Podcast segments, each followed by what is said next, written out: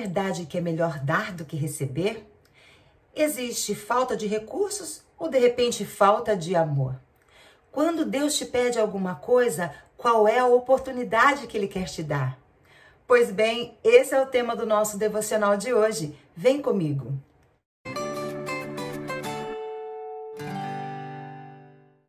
Olá, eu sou a Fábia, esse é o nosso devocional diário Meu Plano com Deus. Hoje é dia 18 de abril e para você que acompanha a nossa leitura anual, os capítulos para hoje são 2 Samuel 3-5 e também Lucas 14, do versículo 25 ao 35. Venha fazer parte da nossa família aqui no YouTube, você já sabe como funciona. Ative o sininho das notificações, se inscrevendo no canal e também dá aquele like para a gente saber que você está gostando do conteúdo que nós temos colocado aqui todos os dias. Compartilhe os seus presentes. Leitura Atos 20, 17 a 35. Foi exemplo constante de como podemos, com trabalho árduo, ajudar os necessitados, lembrando as palavras do Senhor Jesus. A bênção maior em dar que em receber. Atos 20, 35. O senhor Doug Eaton queria celebrar o seu aniversário de 65 anos de maneira incomum. Quando perguntou aos amigos como deveria comemorar esse grande dia, um deles sugeriu que ele fizesse 65 atos de bondade. E foi o que fez. Num cruzamento de grande tráfego, distribuiu notas de dinheiro durante 65 minutos. Segundo ele, foi fantástico compartilhar e o melhor presente do seu aniversário. O presente de aniversário a si mesmo, presentear outros, já era uma virtude dos cristãos na igreja primitiva. Ao preparar-se para se despedir dos anciãos de Éfeso, Paulo destacou a generosidade deles, além de alertá-los contra os falsos mestres, perseguições e a possibilidade de usarem sua posição para conquistar seguidores. Ele os lembrou de sua prática de trabalhar com as próprias mãos, não só para se sustentar, mas também para atender às necessidades dos outros. Em seguida, Paulo citou uma frase de Jesus: a bênção maior em dar que em receber. Essa afirmação não aparece nos evangelhos, porém nem todas as palavras de Jesus foram registradas, mas provavelmente era conhecida na tradição oral dos apóstolos. Paulo insinuava que essas pessoas não sobreviveriam sem a generosidade dos irmãos.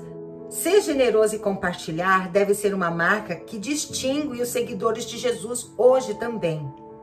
Deus permite que ganhemos dinheiro não apenas para atender às nossas próprias necessidades, mas também para abençoarmos os outros.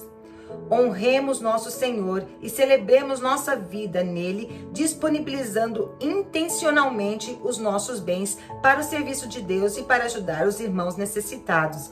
Lucas 10, 33 a 35. Somos mais abençoados quando damos do que quando recebemos. Amém. Quero ler para vocês também um versículo que fica em 2 Coríntios 9, versículo 10. Que diz assim: pois é Deus quem supre a semente para quem semeia, e depois o pão para seu alimento. Da mesma forma, ele proverá e multiplicará a sua semente, e produzirá por meio de vocês muitos frutos de justiça. Deus, ele nos dá sementes para que nós possamos gerar frutos de justiça.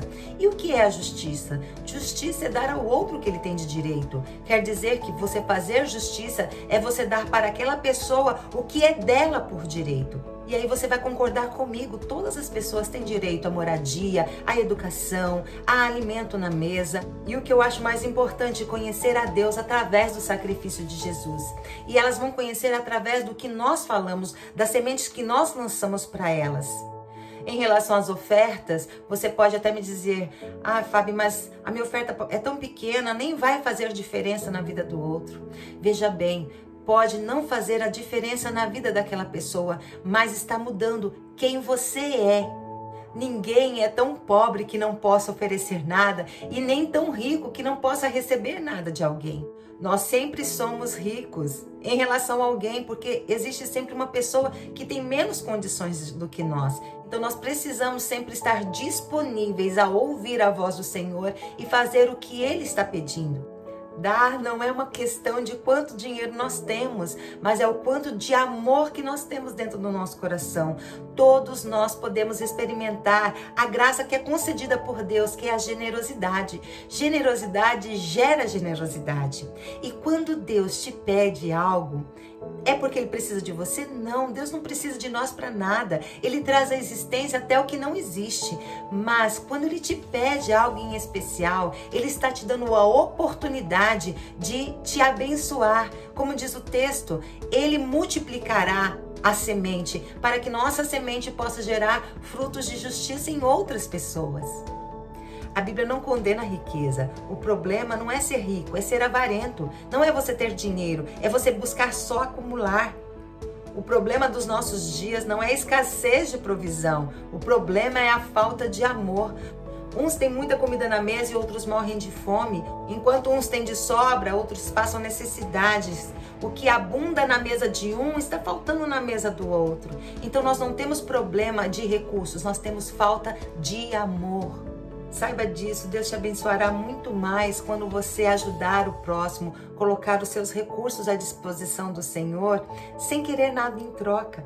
Ele conhece o teu coração e quando você faz isso, você está dando abertura para que Ele venha e encha mais a tua sementeira. Tudo que nós fazemos, seja ofertas em dinheiro, seja os nossos talentos, seja o nosso tempo, tudo isso é semente.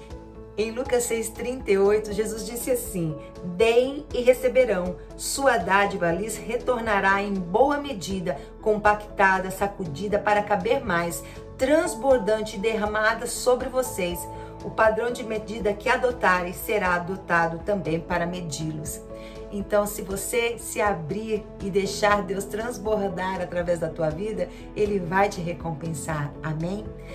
Fique com essa palavra e se você conhece alguém que precisa receber a palavra de Deus todos os dias, uma palavra de conforto, de ânimo, de motivação, compartilhe com seus contatos, compartilhe com seus amigos. Eu tenho certeza que o Senhor usará a tua vida para abençoar a outros. Um grande beijo, fiquem com Deus, uma ótima semana para você.